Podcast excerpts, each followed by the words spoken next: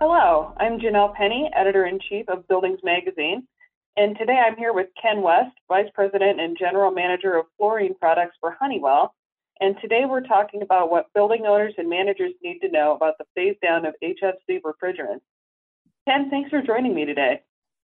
No, thank you for having me, Janelle. Really appreciate it. So, Ken, what prompted the phase down of HFC refrigerants, and why is this kind of refrigerant being targeted for the phase down? Well, actually, Janelle, the phase down of HFC refrigerants really started back in 2016 um, when parties to the Montreal Protocol convened in Kigali, Rwanda, and successfully negotiated a phase down of HFCs or hydrofluorocarbons, a greenhouse gas with high global warming potential. And as of today, many countries, actually more than 127, have ratified the Kigali Amendment. And more specifically, here in the United States, um, just recently, we passed the American Innovation and Manufacturing, or AIM Act. And this AIM Act, um, enacted at the end of 2020, directs the EPA to address HFCs by providing new authorities in three main areas. One, to phase down production and consumption of HFCs. Two, to manage these HFCs and their substitutes. And three, to facilitate the transition to next generation technologies. Great. How long do manufacturers have to comply with the phase down? Yeah, the overall phase down in the United States uh, associated with the AIM Act is going to go between uh, today and 2036. And we're going to see a step down year by year over that same period. And that mirrors very closely to what the phase down period is for the Kigali Amendment of the Montreal Protocol. So, how will this affect commercial buildings? Is there a way to retrofit existing equipment to use a different refrigerant, or are people going to have to buy new equipment? Yeah, it's a great question, Janelle. I think for commercial building owners and builders, um, the opportunity is still going to be there to use their existing equipment. There is going to be an allocation of HFCs that will be allowed. However, I believe in many cases it may be in the best interest of the building owner or operator to actually convert existing equipment over from HFCs to uh, more sustainable HFOs. And Honeywell is working on solutions to do that. But in addition to those conversions, as you think about new buildings going up, um, it will be in the best interest of new building owners to already go ahead and adopt the latest and newest equipment that will use HFO technology.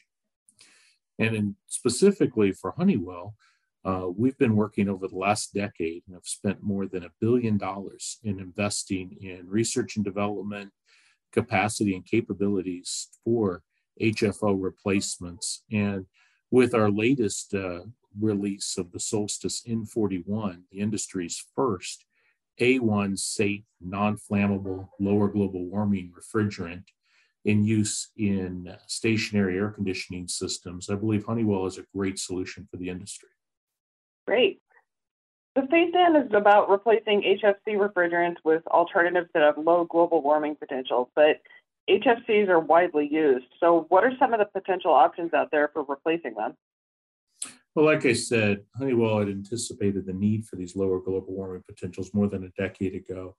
And so, as we've come up with alternatives, we launched the new Solstice line of refrigerants, which many of these are out there today and are already being used. Our Solstice suite of low global warming solutions um, are there to meet customer needs for products that provide the same level of efficiency as previous generation products without warming the planet. And overall, worldwide adoption of Solstice products has avoided the potential release of more than 250 metric tons of carbon dioxide into the atmosphere which is equal to eliminating the potential emissions of more than 52 million cars on the road. So, um, you know, really, really impactful. Um, another great example is the N40, Solstice N40 refrigerant um, that came out a few years ago. The, this has a global warming potential approximately 60% lower than legacy HFC refrigerants. And today we have more than 60,000 installations in supermarkets utilizing this new global warming potential refrigerant solution. Now, I've heard that some low global warming potential refrigerants are flammable. How will the transition affect storage and transportation of those refrigerants? Well, it's another another great question. Um, it is true that some of the new low global warming global warming potential refrigerants are flammable. However, um, Honeywell is come out or has come out with the only non-flammable uh, refrigerant for use in the stationary market with our N41. Additionally, when looking at some of these um, flammable options, uh, Honeywell is working closely with building code agencies to make changes that are going to be required for these refrigerants to be implemented in a safe manner. In the US today, building and related safety codes have not yet been properly defined and updated that will allow for the safe design, installation, or maintenance of these larger charged residential um, HVAC equipment that use flammable refrigerants.